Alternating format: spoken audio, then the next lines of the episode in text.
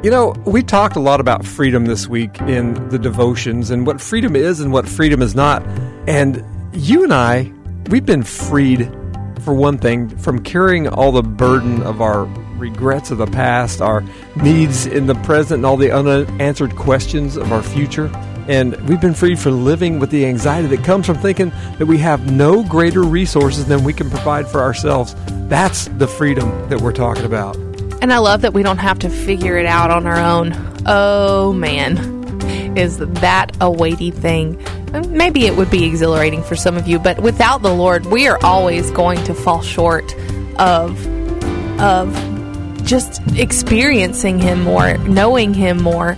And that is what is beautiful about the fact that God as our Father, as our Savior, Lord, he owns us. He owns our life. And if He owns us, then He's going to take care of it, our lives, perfectly. You know, there's a passage in 1 Corinthians, it's in chapter 7. It begins in verse 21. It says, Were you a bondservant when called?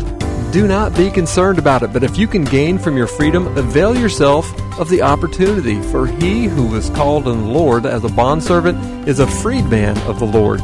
Likewise, he who was set free when called is a bondservant of Christ. You were bought with a price. Do not become bondservants of men. And I think we could add don't become a bondservant of yourself. Don't become a slave to yourself. Well, we well. already were before Christ. Yeah.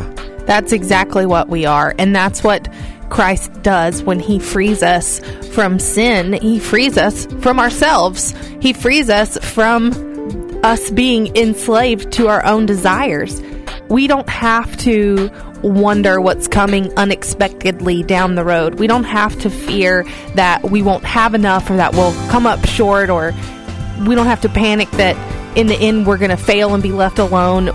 We're, we are freed of all of that. We're freed from the burden of finding our own way, of writing our own rules, and we just don't have to carry these burdens because God's our Father. We're His children.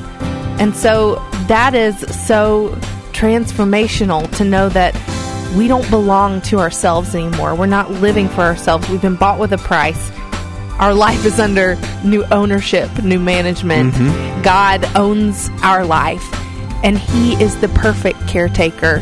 He will take care of our lives perfectly. You know, there was a time it, during the transition from living for Dan and and living for Christ. It was so chaotic. I, I didn't understand all that was going on. I didn't understand the future that was before me, and I didn't understand why nobody would come to my house anymore. but it was it was just so chaotic. I felt I felt so at peace, but so alone at the same time. But it was that was where this freedom was being formed. It was I was becoming free, and when we become free, we kind of don't know what to do. You know, we can we can read history and see as slaves are released. You can read our uh, American history and see when the slaves were re- released, they kind of didn't know what to do. They knew that they could do something. They knew that they could do anything, but they, you know, there was there was still this this sense of bondage, but it was bondage kind of to the to the unknown. Mm. And the Israelites, for that matter, mm-hmm. too. Um, you know, go, being in the wilderness for however long they were still living like they were enslaved in Egypt. But because we were purchased by the price of of Jesus's blood, that's the best thing ever.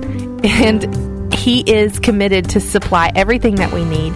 He owns us, but he's he's in personal and careful control of every single situation, every location, every circumstance of our lives and he covers our past with his grace. He protects and provides for and empowers us right now and every aspect of our future it's in his hands and he's sovereign and he and he knows that he's going to take care of you because that's just who he is.